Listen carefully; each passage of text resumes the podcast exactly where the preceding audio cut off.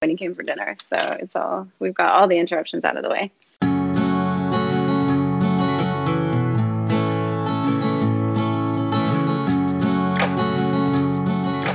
Hey, welcome to Marginally, a podcast about writing, work, and friendship. I'm Olivia, a consultant living in Ukraine and London, working on a novel and daydreaming about lots of other projects.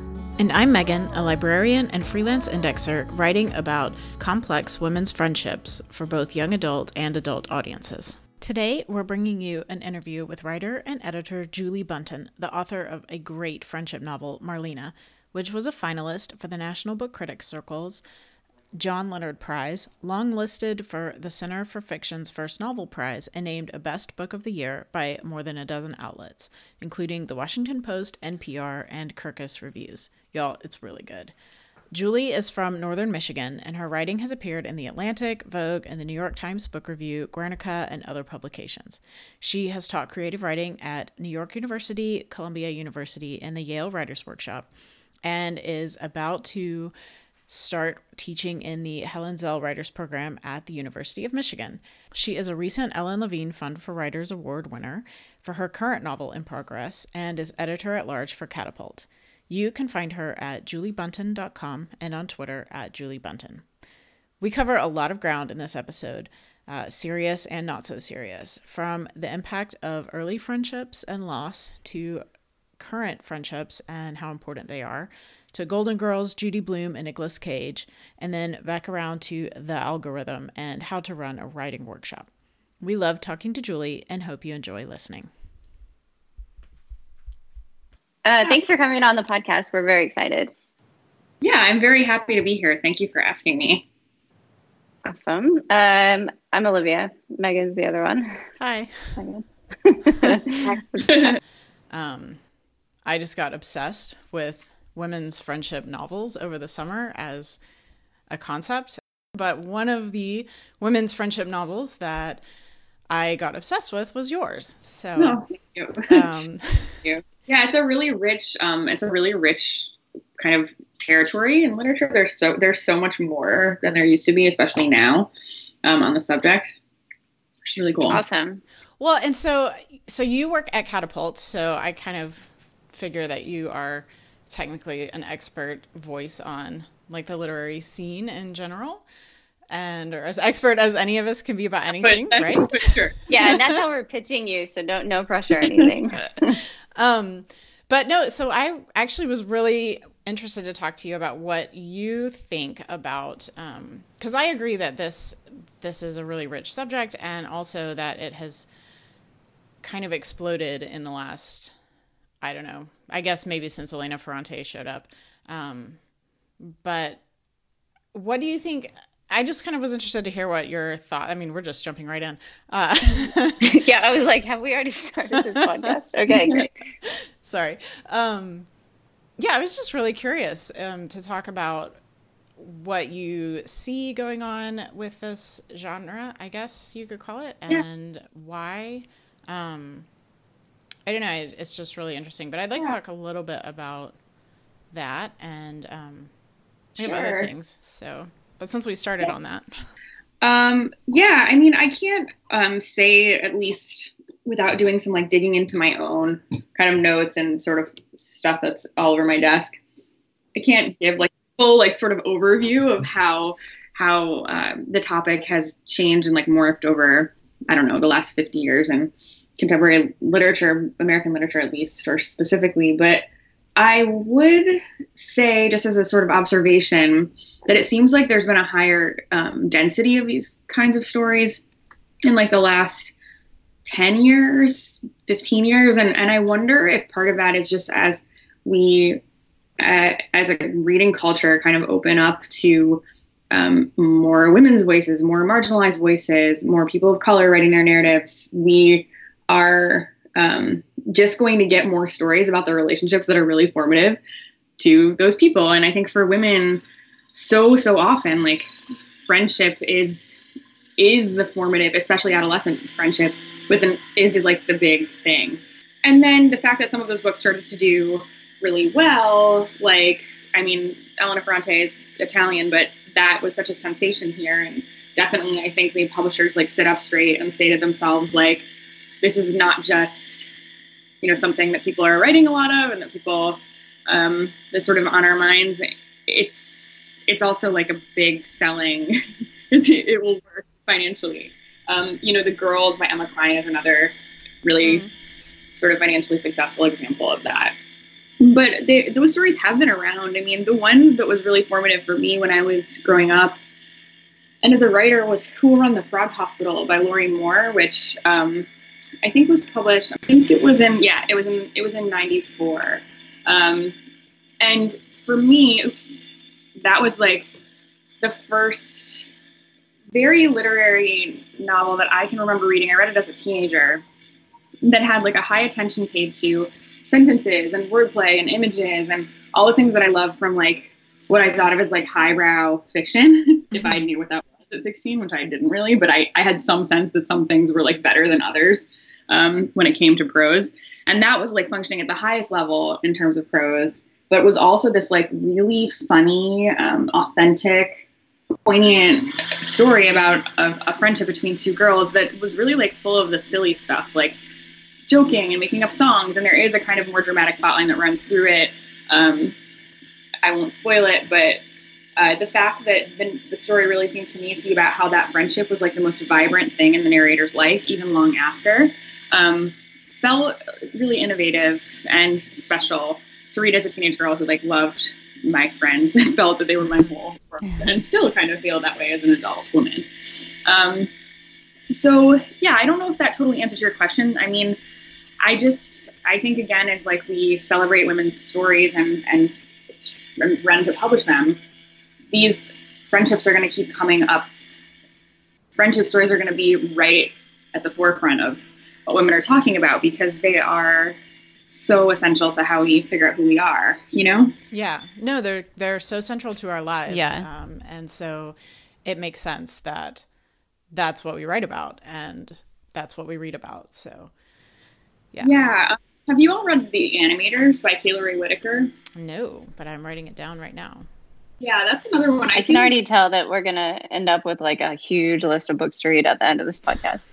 that book is like I feel like that book um, was a little bit overlooked. Forgive me if you're if Kayla ever listens to this. I, I, I think it's it, incredible, incredible, wonderful, great novel that's like delicious and a fast read, but really moving and powerful. And it's about um, two women who are who are like longtime college best friends who bond over their love of making animation and wind up becoming creative partners. Um, so it's also like a story of their artistic development, and they become like pretty successful. Uh, and that's such an interesting example too, because it's like the friendship also becomes this like project of joint ambition. Um, that's like really, I think, kind of an interesting take on the on the female friendship narrative. Um, it came out in 20, I think 17, maybe 2016, and I think is one of the better, the better novels in that vein for sure. Yeah, no, that sounds really interesting, um, especially as one half of a friendship that was just a regular, I mean, a regular good close friendship, but a regular friendship for a really long time before it became a creative partnership. Um, yeah. And creative partnerships in general is another thing that we are exploring through this. And so, yeah, that's actually perfect. Um, but I did want to ask you so before we get into that, because that's a whole different like tangent. Um, but I did want to talk a little bit about Marlena and also congratulations on your uh, recent award, like for your oh, you. novel in progress. Um, oh, that's really exciting. Yeah, I wanted to talk a little bit about so a lot of like Marlena is such a classic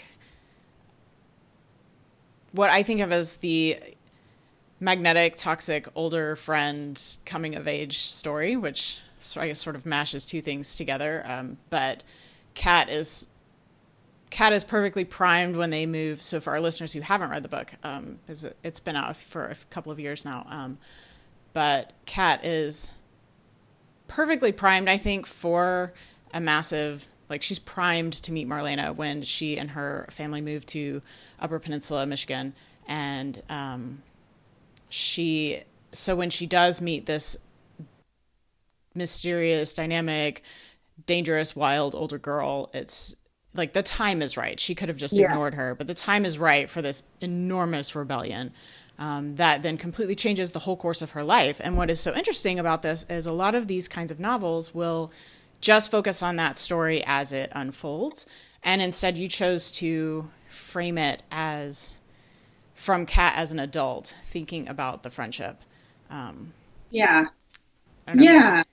Yeah. Yeah. I I I made that decision um, for a couple of reasons. I mean, first of all, for there's definitely some um, there are definitely some other ways of thinking about this, and some some people might disagree with me, but I tend to think of like a I, I knew I wanted to write about some things that wouldn't be uh, would be a little bit tricky to talk about, like alcoholism or um, dangerous drinking behavior, substance abuse, um, addiction in teenagers, and um, and family members and parents, um, neglect, class issues, um, and I.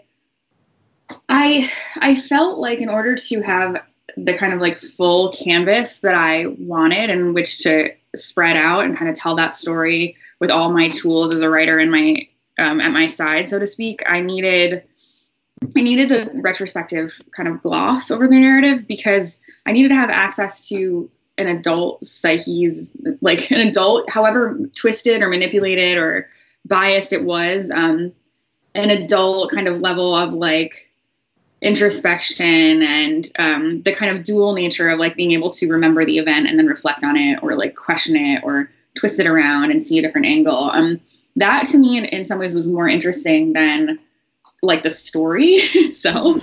um, almost more interested in like the ways that we, the ways that people um, carry these formative memories or stories of the people that they loved and and kind of twist that narrative or let it like infect them in toxic ways or in in you know ways that change that person to be a hero or whatever. Um so that's kind of why I decided to do that. And then also if you tell a story like the one that I, I told about the girls as teenagers just as it unfolds really close to say Kat's perspective um to me that's one of the differences between like YA literature and adult literature um Yes. or literature for young younger readers versus re- literature for older readers is just that like with te- technically, and this is something I think about in my editorial life too, like if it's happening really close to the teenager's perspective and it doesn't have any kind of adult mitigation of what's unfolding, that to me tends to um, feel like more YA. And I I'm interested in YA and would and hope to write it sometime. I didn't see this story with my uh, kind of questions about memory and, and narrative structure and like grief and how grief changes over time to kind of I didn't think it would be best suited by that closer first, if that makes sense. Yeah, absolutely. Um, I think that you're definitely right, and you can address issues, those same issues in YA. Um, that's actually what I write. Is well, some of what I write is YA, um, or that I'm working on, but you address it in a different way. I think. Um, Yeah. and for the narrator to come in and kind of give it this adult interpretation just makes YA sound moralizing. But if Yeah. you're Yeah, totally. Yeah, and I don't know how to do that, right? Like, I mean, not that I like that's also part of it too. Like, YA has specific kind of conventions and um, like certain things that you you should know as a writer before you go in and try. I think a certain kind of respect for like the history of YA and how people are thinking about it and the kind of and approaching it. And I didn't think that I I don't have those tools yet, though. I again, if I do, I do want kind of want to try it sometime, and I hope to like learn them. But but yeah, so that was that was another reason why I just kind of decided to go the way I did. Though sometimes people will be like, "Oh, is it YA because it's about teenagers?" Which is a funny thing that people will say if you write about teenagers. They just assume right, like right. no adult would want to read about a teenager, or that no adult would want to read YA, which is like not true. Um, but yeah. Do you find people ask that question though about books by men about young people? Like they're not asking if like Edgar Sawtelle was YA, right? Yeah, no, I don't think so. I mean, I, I don't. My husband wrote a book about a college wrestler, um, and I college, but like still a young, a very young man. He's like, I think he's like 20. I should know this. Um, but nobody asks him if who it's for. Yeah, like Rabbit is not YA, right? Like no one asked Updike if. Well, I mean, YA didn't really exist then, but still. Um, no, but a lot of classic literature is also about young protagonists, right? I mean, and some of it gets read in school now as if it's YA, like I don't know, Mark Twain or something. But that wasn't like precisely his audience, right? Yeah, yeah, yeah. Um, okay, so that sounds annoying. no, I was just thinking it's just interesting that as as the authorship uh, demographics changed, um, maybe the way we think about them has changed. Yeah. Well, and and women get this answer, this question a lot more. I think in general, it's like, oh, does anyone really want to read about that, right? When men have been writing about analogous experiences for a long time. Yeah, I mean, I do. I do remember when Marlena, like, this is like uh, kind of an intimate thing to share, but I remember when Marlena went out on submission. Actually, a lot of some of the feedback that I got from people who decided not to move forward with the book was like, it's too quiet, or like, I don't understand like what are. And I remember thinking like at the time, like of course, like there were there were actually I revised the book quite a lot after it went on submission, so there were certainly things that came out of those conversations that I think were true. Like there were a lot of things that weren't working in the plot, and, and those editors were all smart, and I respect them all. Um, but I also did wonder, like, what is this quiet thing? Like, what are they talking about? Quiet? Like, these are like this is a book about like explosive feeling. I, I just couldn't really understand what was quiet about it. There were like drugs and like people died and there's sex in it, um, but it wasn't. I think what that had, I think that was a gendered, a little bit of a gendered critique. Um, yeah. This idea that like these experiences are quiet. I just don't think that like a, a male story about the same things would get that would get that modifier attached to it. Yeah, definitely. It um, might have gotten rejected for another reason, but I don't know if it would have been because of quietness, you know? Well, Megan and I are in this constant discussion about gender. I don't know how much we want to reveal on this, but why not? We talked um, about it um, last time anyway, so. yeah, true. Um, but we talk a lot, especially when we're with, I, like I'm now like thinking a lot about these friendship narratives and what like type of friendship and what do you get to do as friends that gets to be counted as art or whatever, and like there's this kind of dis- a lot of female friendship books are more about like being um, not necessarily about like quests or something. A lot of male friendship things are about quests, right? Like you have some other purpose and you're whatever. Um, and mm, like that, I think that's just like how we frame these different things. And then we put the women into this box of like quiet because it's about women rather than like really examining kind of what is happening in that art and also like inherently there's a kind of value to men going on quests and less value to women being women i guess. Yeah yeah i think that it does it does often feel that way.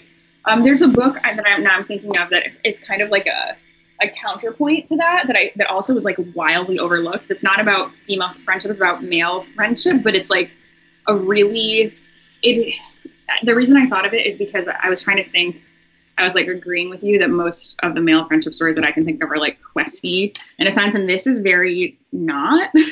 it's um it's called Brewster by Mark Slouka. Has anyone read that?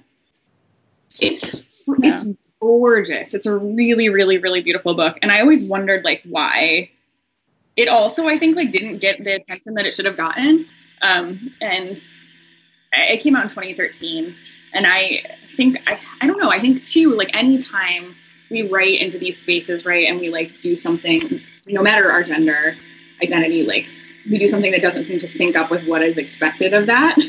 it can be a little hard to like find footing um, in the publishing world unless there's a champion or something like that.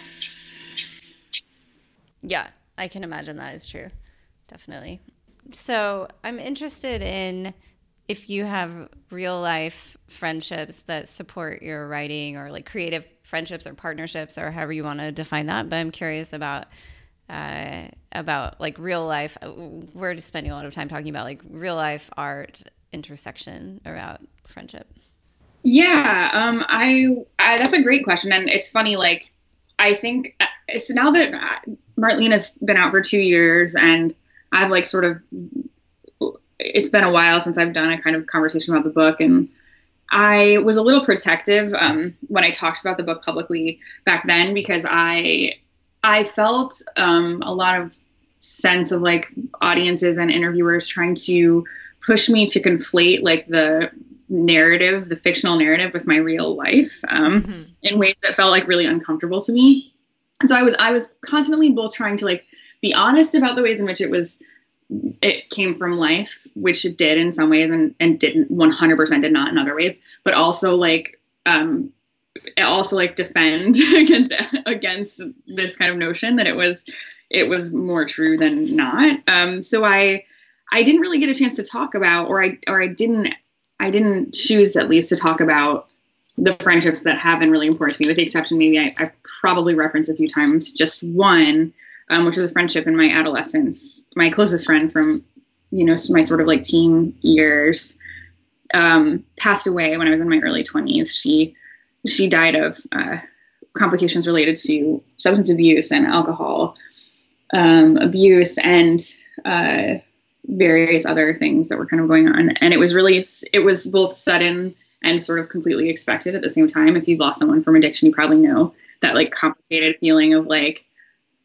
I this can't be happening, and also like this was always going to happen um, sense mm-hmm. that is really hard to deal with because you'll always wind up feeling I think like you should have done something more if any part of you expected it, you know. Uh, um, so so there's that friendship, right, which was like really my friend. She's not here anymore, and she we had grown apart. Um, well after my teenage years, basically because we were on just like really different paths. But we had been, she was my sort of magic teenage friend, you know, mm-hmm. like that. And it seemed really wild to me and still sometimes does that our lives could have turned out so differently. It seems like cosmically unfair and like wrong um, that it should be this way. So that that friendship has informed me. I mean, I'm getting kind of to the left of your question, but I'll come back around to friendships now that are more um, formative in my creative life. But that friendship has a has stayed with me in a lot of ways. Like obviously it was the seeds, the feelings that I felt about that loss were the whole wellspring for how I wrote Marlena. Certainly, like I was emotionally driven by trying to figure out how I was going to live with what had happened. And even though what I wrote isn't what happened, it helped in some way. But also, that friendship still steers me in, in in different ways all the time. Like I get like every time I remember what what the friend that I lost doesn't get to do, um, I don't know. It's it's it changes something about it's changed something about how I, I live.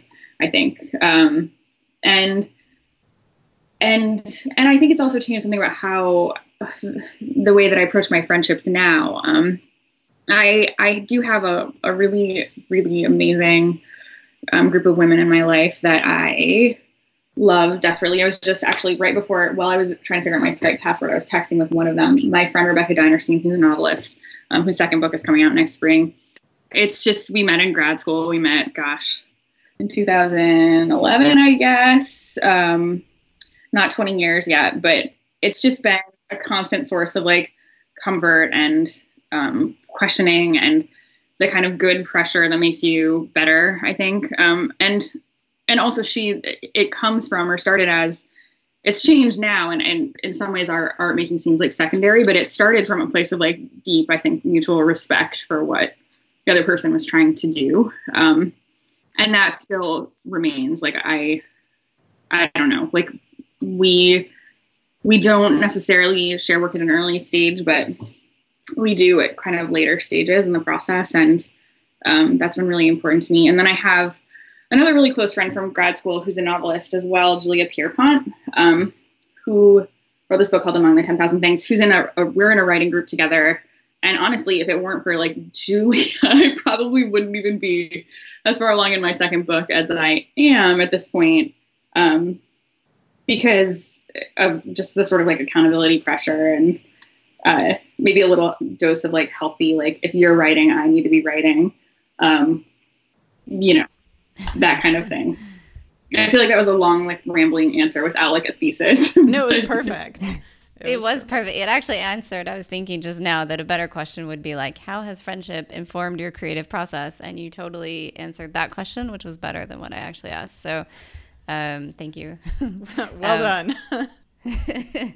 Been like really amazing to me about these friendships and how they've changed over time. And they, these women have become like, and there are other, so many other women too who are like so important to me. I could like do a, like a list. And I also wonder if I should maybe not have like named names, but, but uh, not that it matters. But like, like they, what's amazing to me is like we started out with this interest in our in each other's work, I think, like really first and foremost. And what's happened is that we've become like really deep friends. like, and now so much of our friendship is just about like how to be a, a, alive right now and like mm. what what's going to happen to the world and what we're going to do and you know how we can show up for other people and um, all of that stuff so yeah that that seems like such a gift it's it like seems like a weird gift that my work gave me kind of that writing gave me also is like access to these or the introduction to these women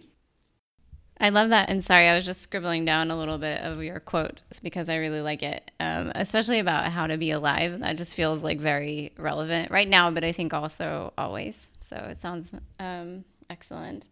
Um, and I also like thinking about that being a gift that your writing gives you because I think that's also really important. It's also often not part of how friendship is discussed in relation to literary things. So it's often about only like competition or whatever else. And I think um, there's just so many other facets that don't often get discussed.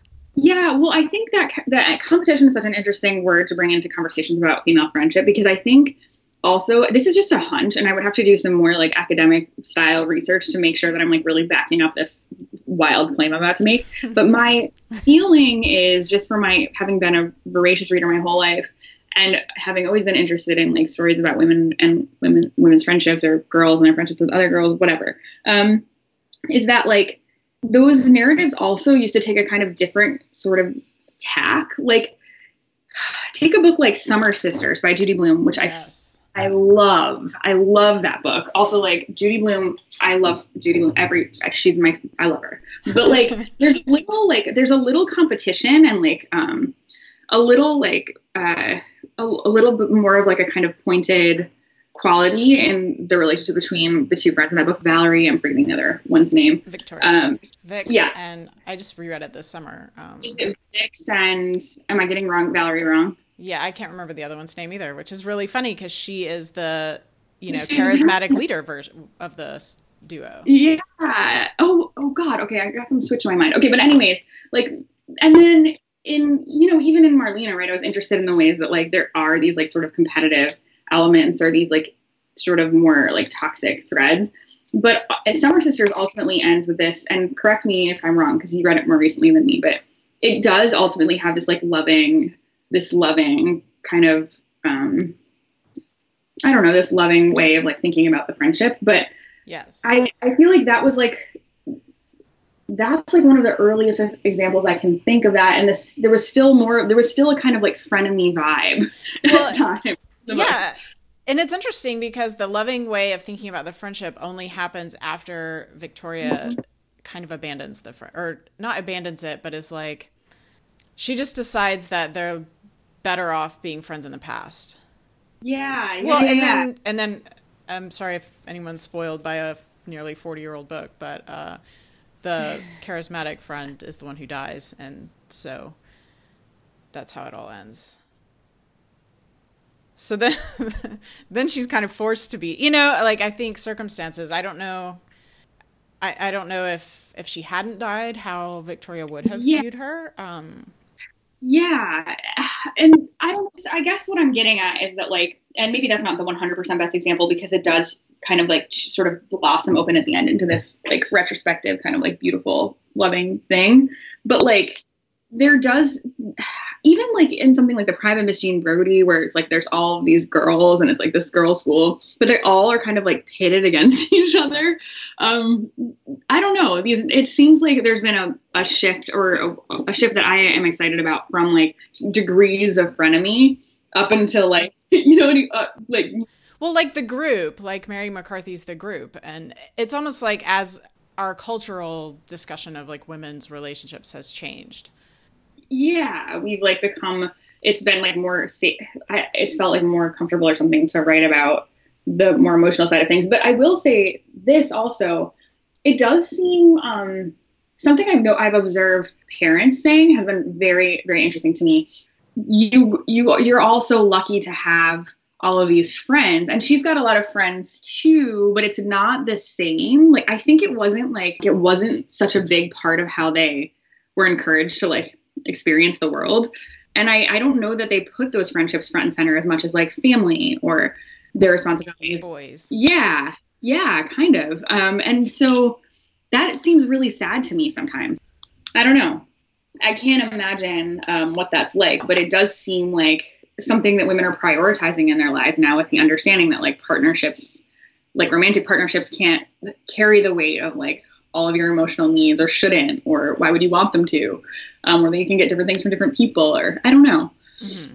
that was sort of a tangent but no but like when when thinking about um, the different i don't know i'm kind of currently noodling with a taxonomy kind of a taxonomy of women's literary or women's friendship novels and one of the things that I see is that you have you have novels that focus diff- on different stages in women's lives and the stages really are like they do run like there's you know the childhood best friend and then there's you know that that magical teenage friendship that you mentioned and then kind of the 20s navigating career um, i'm thinking like rich and pretty by rumaan alam yeah Friendship by Emily Gould. Yeah, yeah, exactly. And then you have like the sort of like the dead years where you don't have any friends because you have a career and a family and a spouse and children and or not not children and like some of your early friends don't have any and then you do or you know the other way around and you lose all these friends and then there's kind of a golden girls sort of resurgence where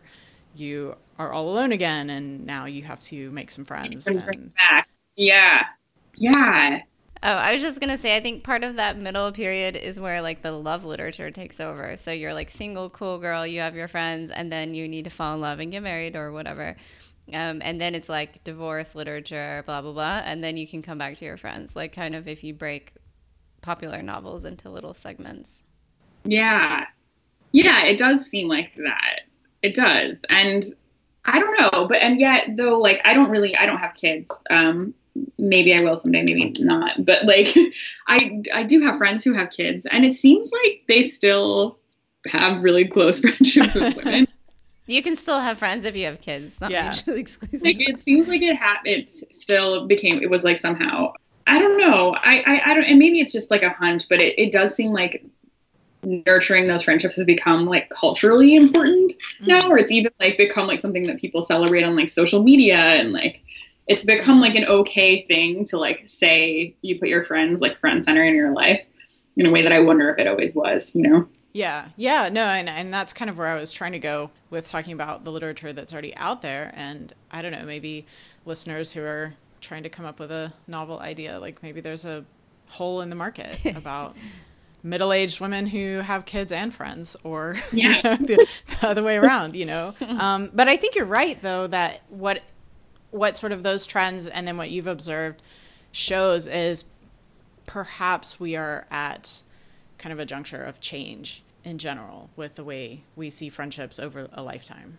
Yeah, I do think um, I I hope that we just continue to see them as like I don't know primary relationships, just like familial ones. It's certainly how I feel. I feel like it's like an extension of family at this point, or better than sometimes. Yeah, definitely that. I agree with that. But I like go so I might just for the rest of this season only talk about Golden Girls. But um like Golden Girls is such a radical thing, not just because of the age thing, but also because there are not actually not that many like portrayals of women's friendship like in television that are not somehow also centered on a man in some other way, right? Or a group of men or something else. Um, yeah. So I was just thinking about that when I think about Golden Girls versus like a lot of other things that exist. I have never watched Golden Girls. I never have watched Golden Girls and and part of it I think is because I I did not have like a very robust like TV life as a teenager. It just there was a lot of there was one TV in my house and seven kids in my family, so it just like wasn't. and I was not the oldest, so I did not have TV viewing rights. So I just like never watched any TV until like prestige TV in like late college with my boyfriends. So I I didn't I just never saw Golden Girls, but my my friends love it, and I should really watch it. I think probably. Yeah, you should. I wasn't allowed to watch it because it's too like sexy. I'm from super Christian family, um, and so it's like got a lot of write ups for how like raunchy it is, which is amazing. It's amazing because they're like, in their 60s and 70s, and I love it.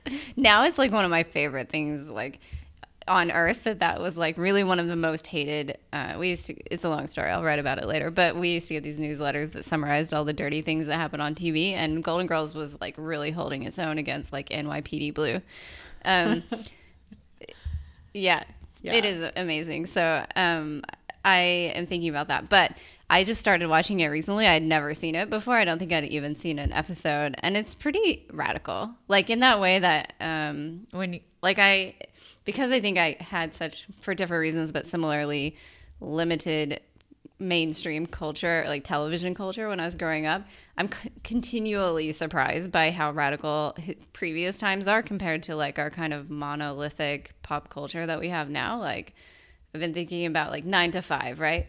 Uh, that movie with Dolly Parton. Like, you think it's some dumb movie, but actually, like, A, they're smoking pot, which doesn't happen really nearly enough in movies, and B, they like plot to kidnap their boss so that they can get more rights for the women that work in the office. Like, pretty great.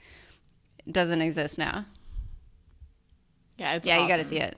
I gotta do that. Yeah. Well, and so Golden Girls is always it's often or Sex in the City was often compared to Golden Girls, but I think there's an interesting arc there in the kind of the way women are on TV and the way they were portrayed just television in general in the 80s but golden girls they date and blanche is like the the most active um, of the group and she's always out looking for men. She's like a big manhunter character but she she's the samantha. Yeah. Well except so golden girls though is not about what are they all going to find new husbands? It's about how do these four women live together in this house and navigate like yeah. the world together. Um, and Sex in the City is about those things, but those things are like sub- subsumed under the narrative of all of the sex that they're having and will Carrie find true love. So yeah. I think it is interesting.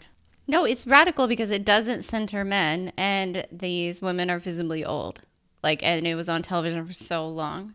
Uh so I think it's worth like you don't need to watch a lot if you get bored then whatever, but like definitely watch some episodes because it is i find it really radical it's like wild how radical in certain ways the 80s were even you know compared to things that are available to us now yeah um i i will definitely I, that's like the best endorsement that i could have gotten funny my, one of my my friend julia loves that show and i'm always like i I just feel like it's like something that I I don't know about that I would have to like Friends kind of I didn't watch that either growing up and I'm like I don't know anything about this. Like I can't penetrate this like mythology of friends. Like I don't I don't have the like way in. I felt like that a little bit about Golden Girls, but knowing that you started it late and like you came to it sort of later in life, I'm just gonna I'm gonna dive in.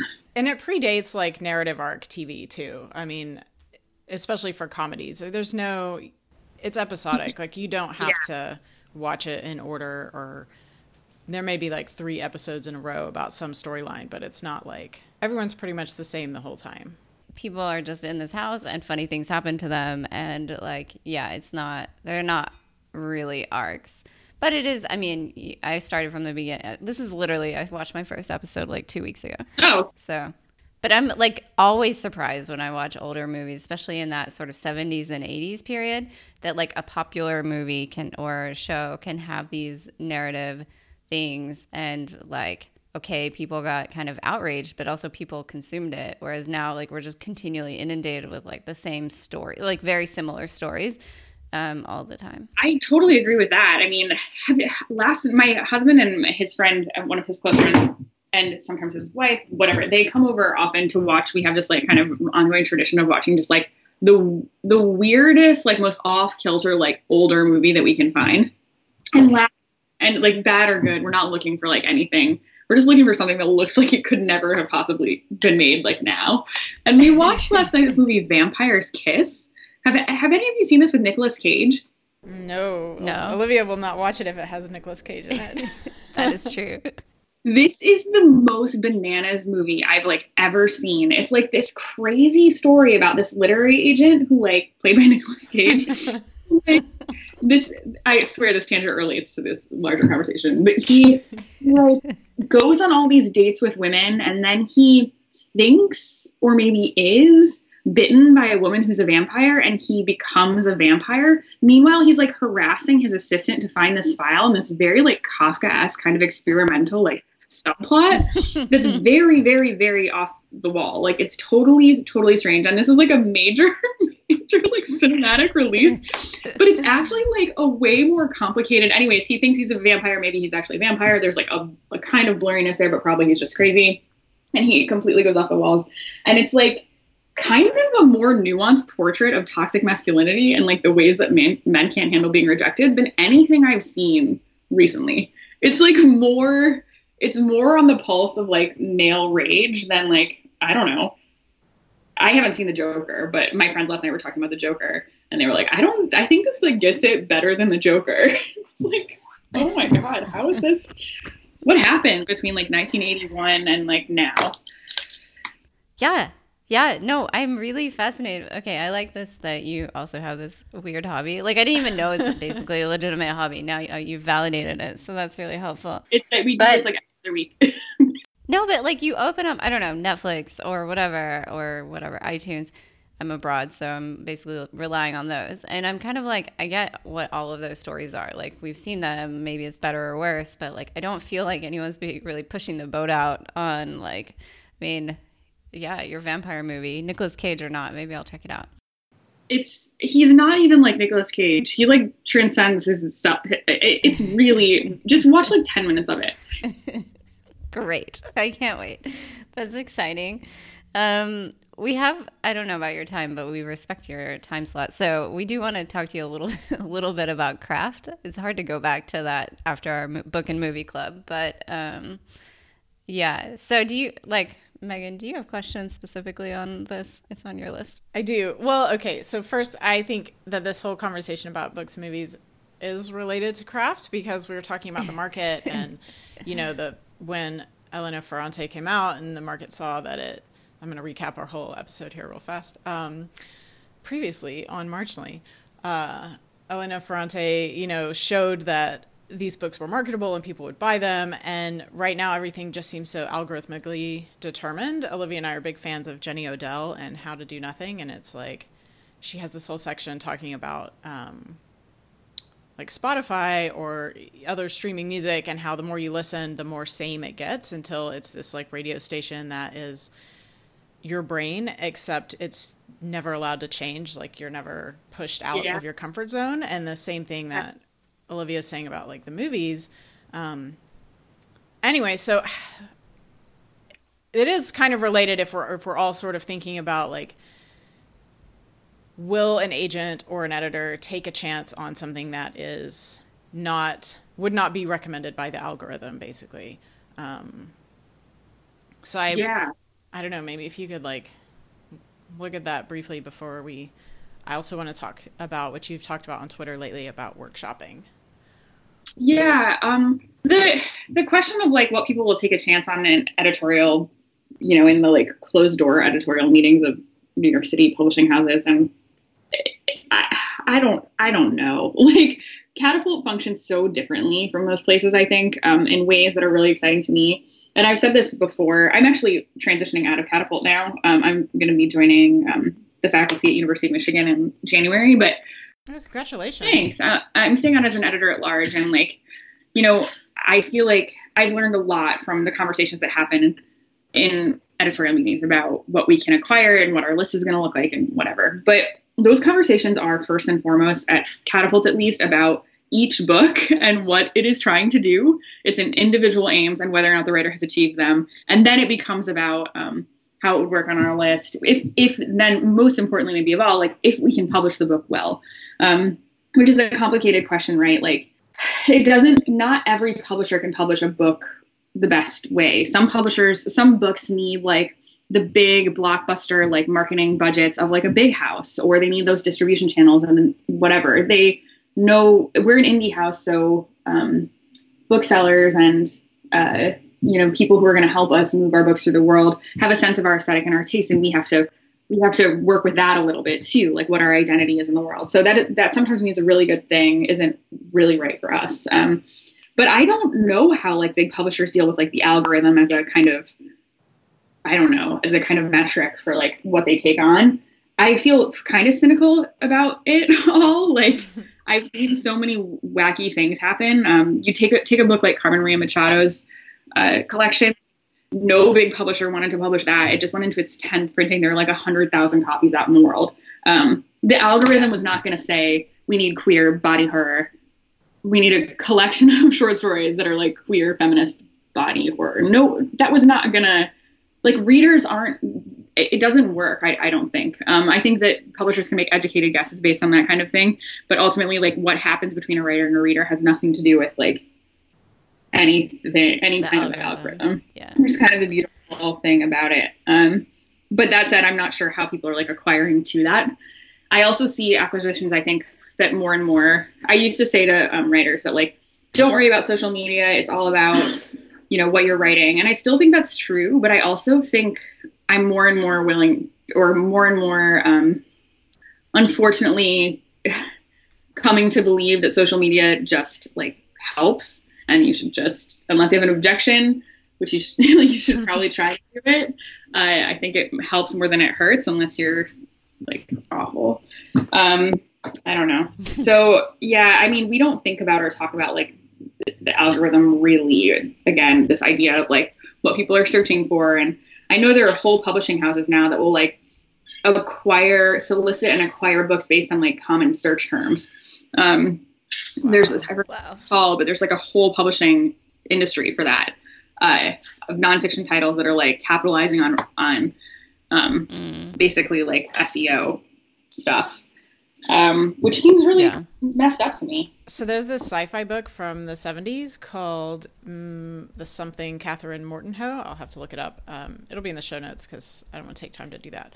But the character, title character, Katherine Morton Mortenhoe, works as a quote writer. But what she does is she sits at a computer that puts together, like literally puts together algorithmic stories from a bank of plots and stock phrases and she just kind of looks them over to make sure they make sense but that's it and she'll she'll be like oh i'm going to arrange this story based on like pushing these buttons and plugging in these things and then it spits it out and that's pretty much what you just described. Uh, yeah I, I, that is like a, I was pretty horrified when i heard that that was happening. And then i was like why am i surprised about this? Um, i don't yeah. know why i am but i do feel like i am. Uh, yeah yeah yeah. So the other thing is that I kind of wanted to touch on is you have commented a lot recently about the kind of workshopping process and a lot of our listeners are including olivia and me are not like i mean we've published small pieces here and there and olivia has a um, co-wrote a book many years ago but um, you know we're all still kind of in that early creative stages and the, the idea of a workshop traditionally of where the writer just sits there and everybody just tears them apart and they can't say anything. And then there was a piece recently that I will have to look up um, about how the workshop process should be different, and maybe it was in Catapult. I think it was in Lit Hub. Okay, yes, that's the one. I don't know if you wanted to talk a little bit about that, especially because you have an MFA and you are. I'm assuming your position in Michigan is going to be in their creative writing program. So yeah, yeah, um, yeah. I have a lot of uh, feelings about this. I acquired a book. Um, gosh, I guess it was early last year um, by Matthew Salesses uh, called "Craft in the Real World," which uh, kind of addresses this question head on of like, how can we, how can we think about workshop how can we make workshop a more inclusive space for everyone in the workshop um, and how can we move away from this model of workshop that started in a pretty homogenous space. I think it. I think the history is Iowa Writers Workshop um, kind of was the was the birthplace of this model, and it was probably a bunch of white men in a room um, where somebody needed to remind the white man who was work, being workshop like not to interrupt the conversation, um, which is like not what most workshops look like now, and and and there are other reasons to change it but like even just questioning like where did this come from and why was it put in place? And are the um, are the circumstances in which we came up with this model like do they even apply now um, to the spaces that most workshops like to what workshop looks like? I just think that taking the writer's aims. Like we can say i think almost every course description we find for like a fiction workshop in undergrad or grad an mfa program whatever will say something along the lines of like we will take the writer's aims into consideration while discussing like the ways in which the work doesn't meet them or whatever or or does not meet them. Like there's always this emphasis on like of course we're going to protect and pre- preserve your voice but like really how can you do that if you don't know if the writer is not allowed to say what their aims are? And what is the harm? Like in what way does it devalue the critique if the writer says this is what i was trying to do. Adds that to the room. Like yeah. it doesn't take away from people's ability to be critical and rigorous and um, you know, and for that conversation to be just as as helpful as it would be if the writer wasn't allowed to say that with the uh, potential for like t- severe emotional trauma removed. Like i just genuinely just like don't understand it. It just seems so clear to me. And i think part of this is too because i i did i do have an mfa um, but really i've spent most of my time in the last 10 years in editorial spaces. Um, again, at independent publishers, which is kind of like a, ut- a utopian place compared to the big five in terms of like, I mean, we have our our disappointing behaviors and practices certainly, and there's much we could improve. So I don't mean to stress that it's like all all hunky dory there, but it's the art comes first and the author comes first. Um, that I truly believe about places like Catapult and the independent publishers that I work with at like the community of literary magazines and presses when I when I work there.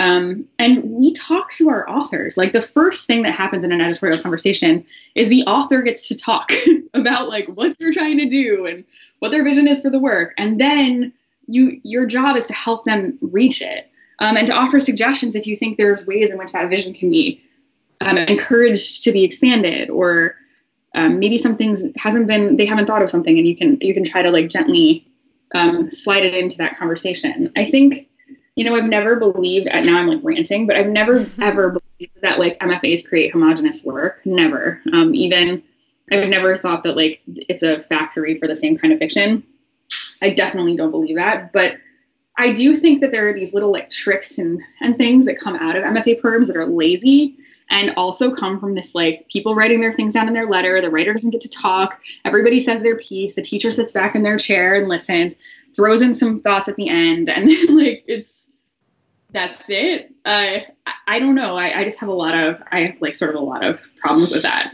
Um, even little things my students will. I had a thesis meeting with someone yesterday. I'm working with um, a couple of students at Columbia this semester, and you know I don't want to say too much about her work, but we were having a conversation about collapsing two peripheral characters, making them one because they were serving the same role in the text. And that can be really good advice. It's advice I've given people before. But it just like, it was so, it like reeked of like consensus in class, you know, and of like an easy solution to like a problem that might have a more innovative answer.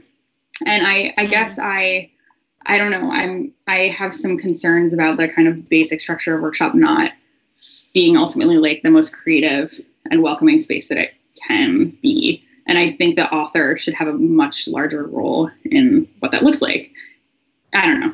And I just think no one should leave workshop feeling like they don't want to write again. That's like awful. yeah. yeah. 100% yeah. not happen, you know, or that their humanity has been like denied in some essential way, um, which can happen too, you know? Yeah.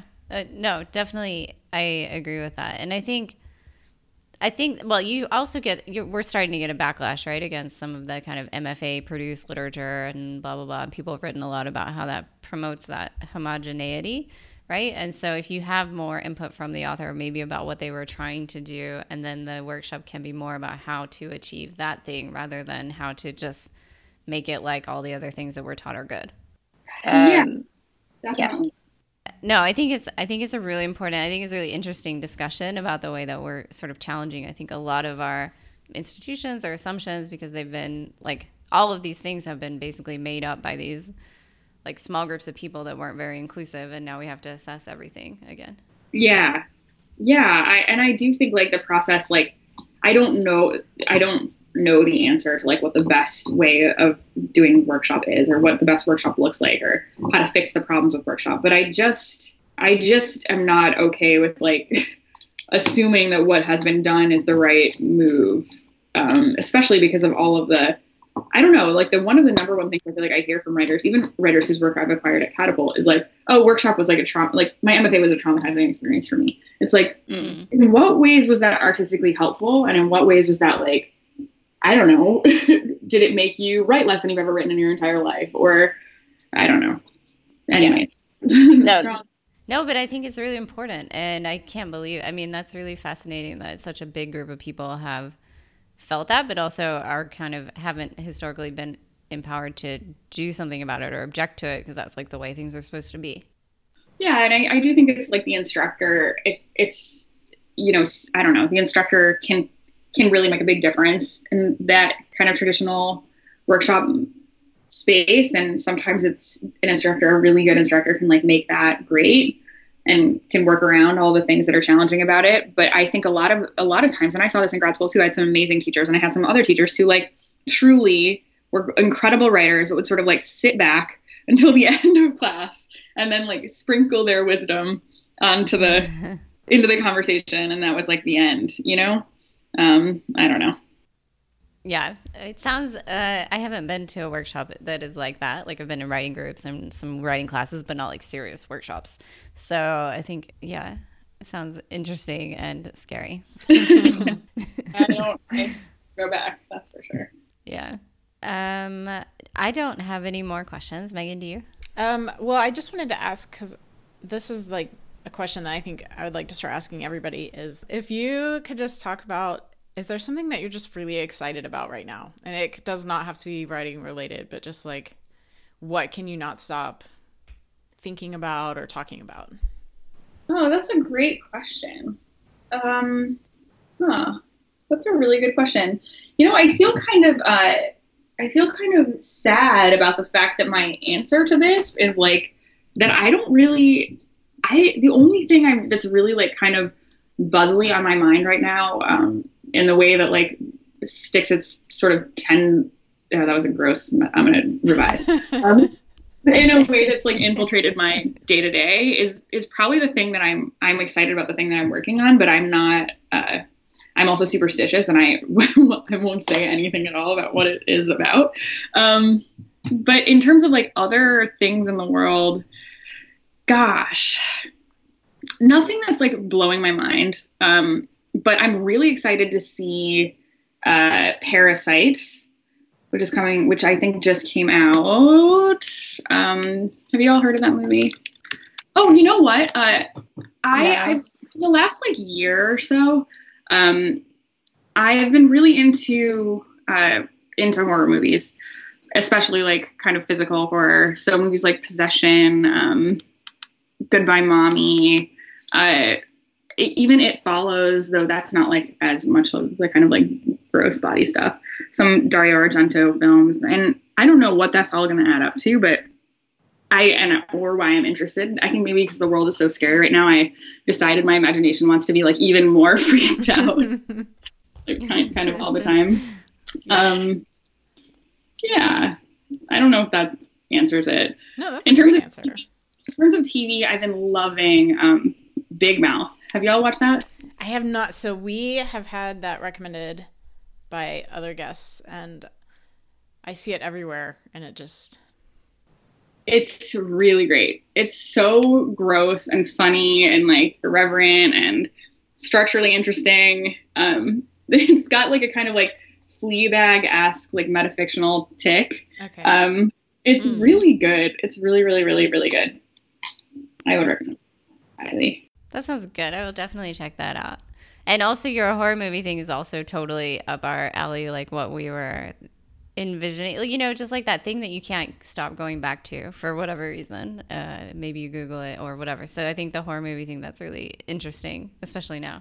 Yeah, thankfully my husband likes them too. But it's it's true that like pretty much whenever we are, if we're not doing like bad movie night, we're like, let's watch a horror movie. Let's find some kind of like weird, I don't know, some kind of like the most like violent and like I don't. I do want to write something about it at some point in time, actually, but I don't know what that would be.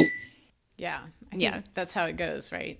Yeah, right. You just kind of follow the, the interest. Yeah, cool. Thank you so much for your time. Great. Well, thank you both so much. Thanks for thinking of me for this. Yeah, thank you. Thank you so much. Thanks. And that's it for this week. You can find us online at marginallypodcast.com and on Instagram at marginallypodcast. Our email is podcast at marginallypodcast.com. And if you haven't already, please subscribe to our newsletter. The sign up form is on our website. And if you enjoy the show, please consider rating it and leaving a review in your podcast app and or sharing an episode with a friend. This will help us to grow our community. Thanks for listening and happy writing. Marginally is produced by the two of us, Megan and Olivia, so excuse any amateur issues. We're working on it. Theme music is It's Time by Scotty Cowdy Casca. Show notes for every episode are available at marginallypodcast.com. If you enjoyed this episode of Marginally, you might also enjoy one of our favorite podcasts, Hashtag Am Writing with Jess and KJ. Every episode is full of great information and encouragement. Look for it wherever you get your podcasts or find the link in our show notes. Thanks for listening.